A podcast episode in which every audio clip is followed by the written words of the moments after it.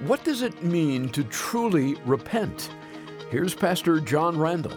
The word repent doesn't simply mean or imply that I am sorry that I got caught. I'm sorry that you found out. I feel bad about the fact that you're hurt because you became aware of the fact that I was doing something in secret. That's worldly sorrow. There is a difference, the Bible says. True repentance is seeing my sin for what it is. True repentance is understanding that my sin is an offense against a loving and holy and gracious God. It is a recognition that apart from the work of grace in salvation, I'm eternally lost. We wonder at times why do bad things happen to so called good people? And on the flip side of the coin, why do good things happen to bad people? That usually comes to mind when we feel like we're suffering unjustly or know of someone who is. Today on a daily walk, we learn a valuable lesson. The rain falls on the just and the unjust alike. In Luke 13, there's a woman who has bad things happen to her. Yes, even the godly will suffer in this world, and maybe that's exactly what you need to hear today. Be encouraged as you study along with us. Here's Pastor John Randall with today's message. Luke chapter 13, beginning in verse 1. There were present at that season some who told him about the Galileans whose blood Pilate had mingled with their sacrifices. And Jesus answered and said to them, Do you suppose that these Galileans were worse sinners than all other Galileans because they suffered such things? I tell you, no. But unless you repent, you will all likewise perish. Or those 18 on whom the tower in Siloam fell and killed them, do you think that they were worse sinners than all other men who dwelt in Jerusalem? I tell you, no. But unless you repent, you will all likewise perish. As the 12th chapter comes to a close, Jesus had been talking about the fact that people needed to be waiting and they needed to be watching and prepared for a kingdom that was coming. They also were to be discerning and understanding concerning the times in which they were living. In the midst of his presentation of these powerful truths, Jesus now, for a third time, is interrupted. And he was informed by some Judeans of a tragedy that had recently occurred in Jerusalem. And this calamity involved Pontius Pilate and a group of worshiping Galileans. We don't have any other historical, secular record of this particular incident that was brought to Jesus' attention, nor do any of the other gospel writers mention it. However, the incident that they described of the bloodshed of innocent people under Roman rule was a common occurrence. It happened all the time. Pontius Pilate was the fifth Roman procurator who was assigned to represent Rome's authority in the occupied land of Israel. And Pilate was not a man to be trifled with. He would not stand for any form of rebellion or insurrection. He was completely intolerant of the Jewish people. Historically, he was known for his frequent executions of the Jews. At one point, in his administration, Pilate marched on the top of Temple Mount with his troops bearing the Roman insignias of Caesar. And the Jews saw this as idolatry and desecration of holy ground. And so they caused an uprising. And in turn, Pilate slaughtered the Jews on the spot. He then made his way back to the area of Caesarea and the Jews followed him there, and they began to protest once again. And he threatened execution, and they laid their heads down on the chopping blocks and said, Go ahead. It was also recorded that Pilate was extremely corrupt. He was known for taking bribes that would alter his judgments. On one occasion, he had taken money from the Jewish treasury to build an aqueduct from Judah to the Temple Mount. And when the people found out that he had robbed their treasury, they began to riot and protest. And so Pilate ordered his soldiers to dress like Jewish citizens and intermingle with the crowd. And when the signal was given, they began to mercilessly put to death all who were protesting. This incident, however, that Luke records, apparently Pilate has sent his soldiers to find a group of Galileans. The Galileans were known to be a little more rebellious than most Jews during that day. But apparently, they had come to sacrifice in the temple area, and it was more than likely during the Passover celebration. When you would bring your sacrifice to the temple to be offered up, the first place you would enter was known as the court of the Gentiles. Anyone was allowed in that particular area. You would move from the court of the Gentiles into the court of the women, where the women were allowed to be. Followed by the, that, you would enter into what was called the court of Israel, and there was a wall that separated the court of the Gentiles and the court of the women from the court of Israel. And there was a sign that read in Hebrew, Greek, and Latin any Gentile beyond this point, in essence, would take their life into their own hands. It was punishable by death. So Gentiles were not allowed to enter, it was strictly off limits. But it would seem that as these Galileans were in the court of Israel, they were offering their sacrifices probably near the brazen altar that Pilate and his soldiers disregarded the warnings that were on the wall and marched right into the sacred area and put these men to death while they were offering their sacrifices. And their blood, human blood, was mingled with the blood of the sacrifices on the pavement there in the court of Israel. It was brutal, it was a tragic thing that had occurred. Yet, it was in this statement that these men prompted Jesus to answer them. Now, I want you to know here that they did not ask Jesus a question. But Jesus answers them, even though they had not posed a question to him, because Jesus knew what they were thinking when they were informing him about this calamity. There was something behind the statement that Jesus was aware of. Implicit within their statement was a theological position or an understanding that was incorrect. And that is why Jesus will respond in verses 2 and 3 in the way that he does. First of all, Jesus begins by correcting their theology.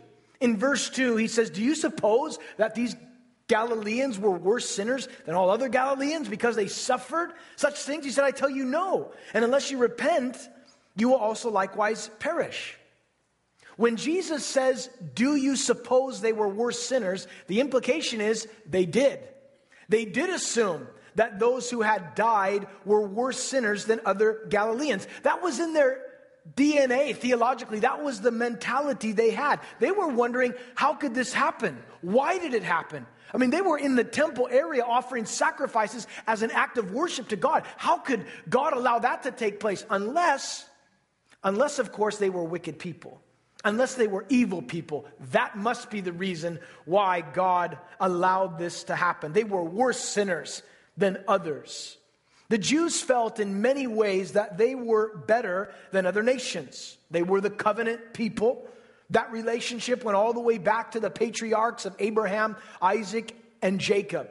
And if some tragedy, they believed, happened to come into the life of a Jewish person, it must have been because they were individually evil. That's why it would occur.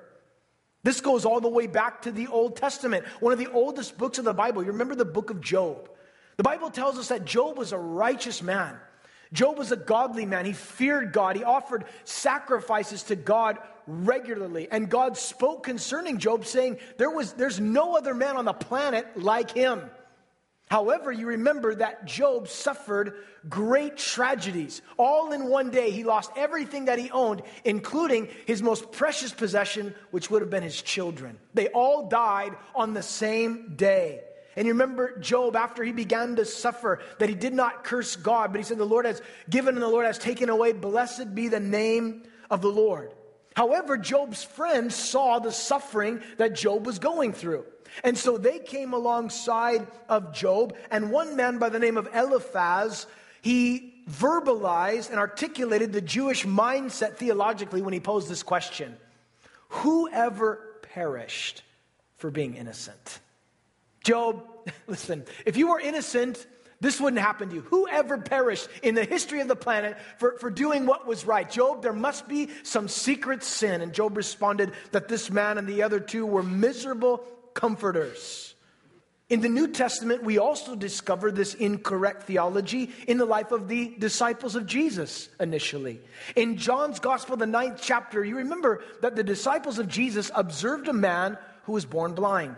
And they said to Jesus, Jesus, did his parents sin or did he sin that he was born blind? Did he sin in the womb or something? Or did his parents sin that caused him to be born blind? And Jesus again corrected their theology by saying, This man was born blind that the glory of God might be revealed. You see, the Jews felt that good things happen to good people and bad things, well, they happen to bad people. But we can see in this fallen world that we live in that that isn't necessarily the case. There are many wicked people within this world that are doing quite well. At the same time, there are many godly people in the world who are suffering tragically, horribly. And, and the reverse is also true. What we need to be careful of is that we don't develop this kind of thinking in our own minds. When we see someone hurting, when we see a person struggling, when we see their kids living prodigally, or they lose their job, or they get some disease. They love God, and then we think, oh man, whew, must be some sin in their life, because that doesn't happen to me. And they must be, that must be the reason. We start to think this perhaps in our minds. Granted, there are certain things that a person may pursue that will inevitably lead to pain, sorrow, and heartache and we can warn them not to go that way. The Bible says, if you sow to the flesh, you will of the flesh reap corruption. You will be judged. If you go in that direction, we can warn you, things are going to happen if you pursue that. But what Jesus seems to be dealing with here is the false assumptions that these Judeans had. And so Jesus corrects them. And although they were thinking these Galileans were worse sinners than anyone else, he says that's not the case. Emphatically, no. Absolutely not. No way. Unless you repent, he says, you will also likewise perish.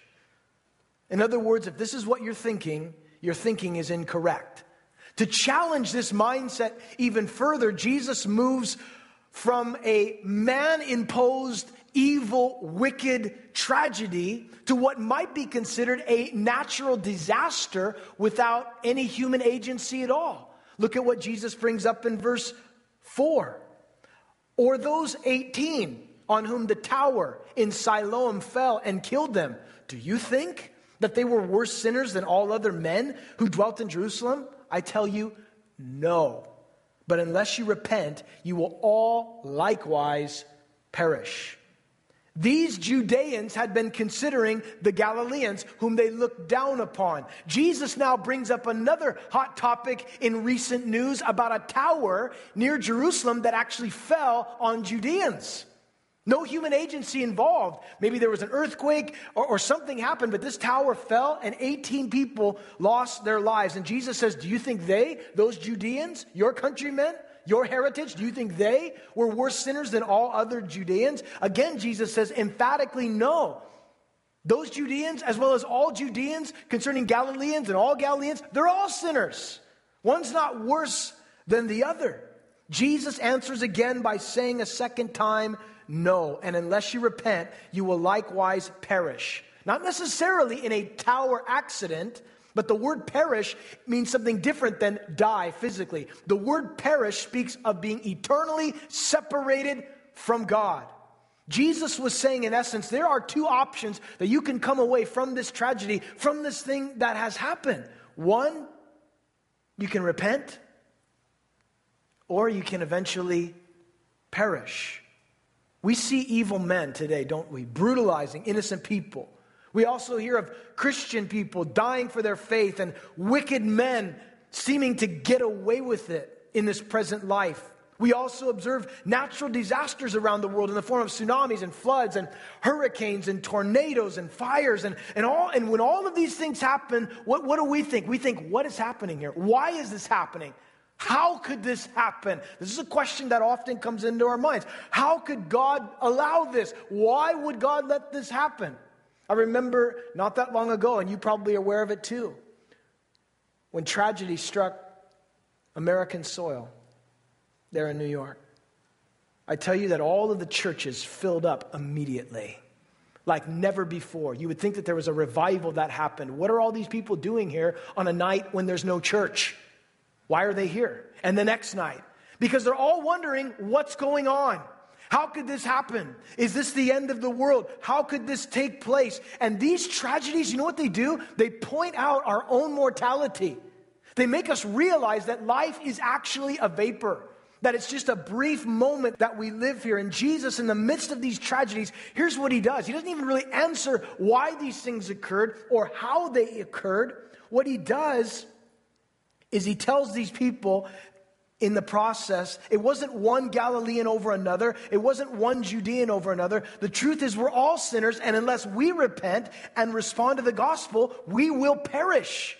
Jesus is challenging this enormous multitude that surrounds him not to look at this group of people or those people, but at their own lives individually. Where are you at? That's really the question.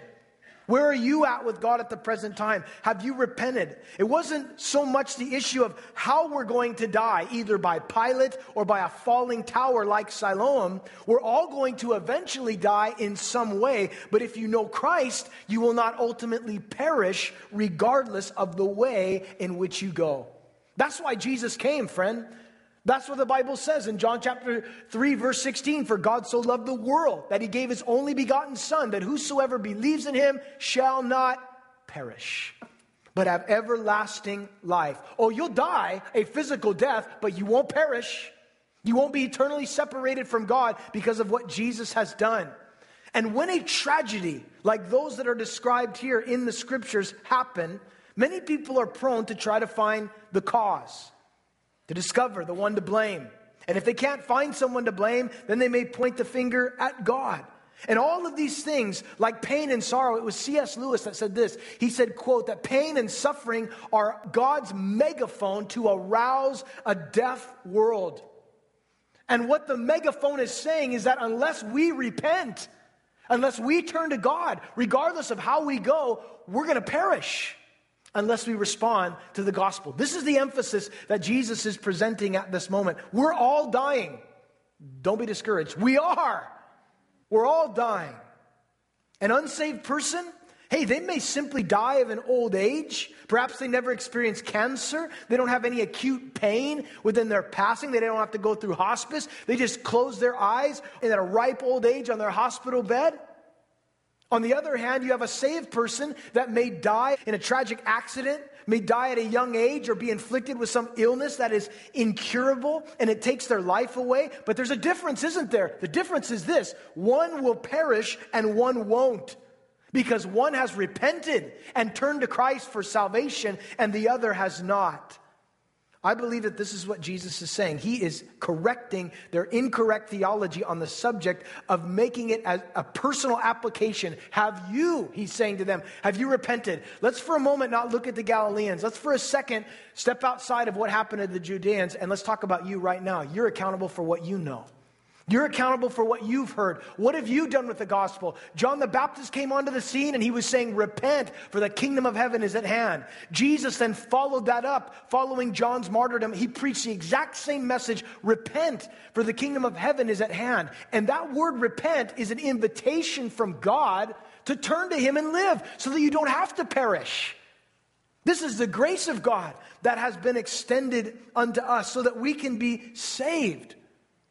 The word repent doesn't simply mean or imply that I am sorry that I got caught. I'm sorry that you found out. I feel bad about the fact that you're hurt because you became aware of the fact that I was doing something in secret. I'm sorry. That's not genuine repentance. That's worldly sorrow. There is a difference, the Bible says. True repentance is seeing my sin for what it is. True repentance is understanding that my sin is an offense against a loving and holy and gracious God. It is a recognition that apart from the work of grace in salvation, I'm eternally lost. I'm eternally lost without Jesus. There is no way that I can make it on my own merit. I have nothing apart from Jesus. And it's when I recognize my own sin for what it is, it should bring me to a place of brokenness and genuine humility and repentance, which produces a change of mind, which in turn produces a changed life. That is genuine repentance when it occurs. But many times we're not seeing that preached, we're not seeing that proclaimed. One pastor put it this way he said, quote, biblical repentance is very different from the modern presentation that we are given of repentance today. To say that Jesus can only save us from our sorrows without saving us from our sins is a lie. We must be saved from sin.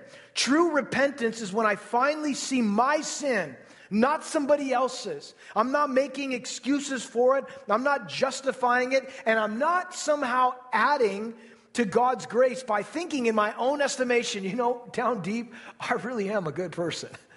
You just need to get to know me.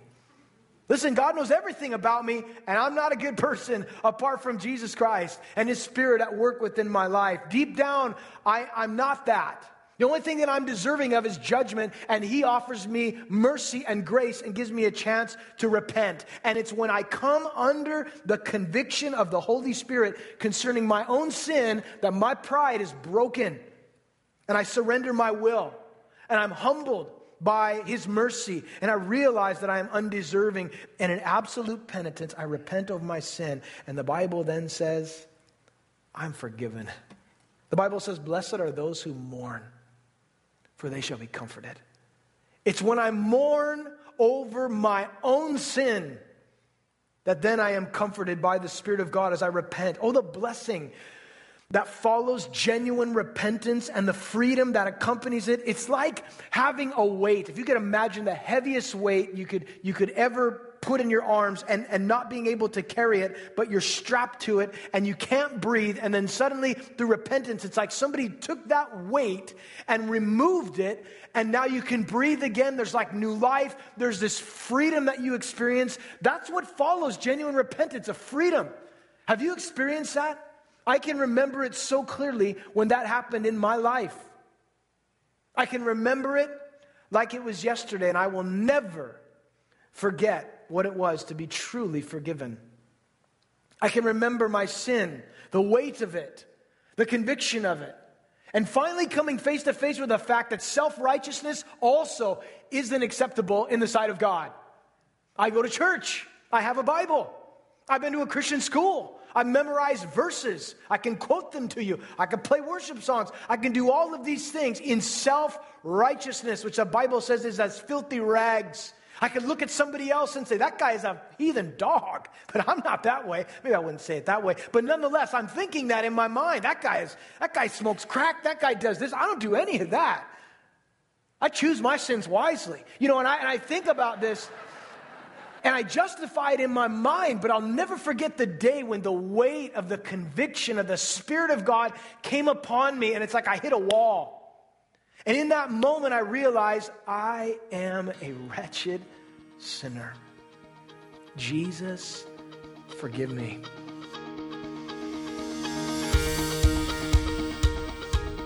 Well, thanks for joining us today on A Daily Walk. To catch a replay of today's message from Pastor John Randall, simply go online to adailywalk.org or listen to us wherever you get your podcasts and through the Calvary South OC app. If you'd rather have a CD copy of the study from our Through the Bible series, we can send that to you for a cost of $5. Here's where to reach us toll free 877 242 0828.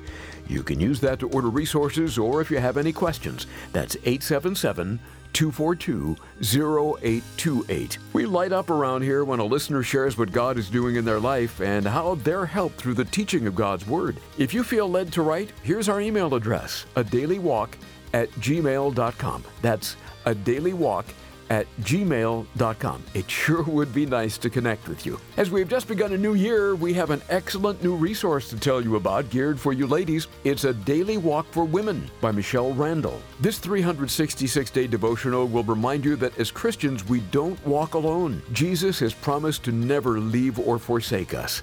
And He gives us the courage to be strong during uncertain times. We don't need to dread the future because the Lord goes with us. We pray this devotional will bring you hope as you seek Jesus and share in the wisdom of God from the heart of a pastor's wife. We're offering it for the special price of $15. Just call us and request a daily walk for women at 877 242 0828 or go online to adailywalk.org. Again, that's 877 242 0828. And please remember, it's your faithful contribution to the Lord's work at a daily walk that allows us to bring Pastor John's studies to the radio every day. We can't do it alone and totally rely on the Lord to make all this happen. Secure donations can be made at adailywalk.org. We'll pick up where we left off in the Gospel of Luke next time on A Daily Walk with Pastor John Randall. Blessings to you.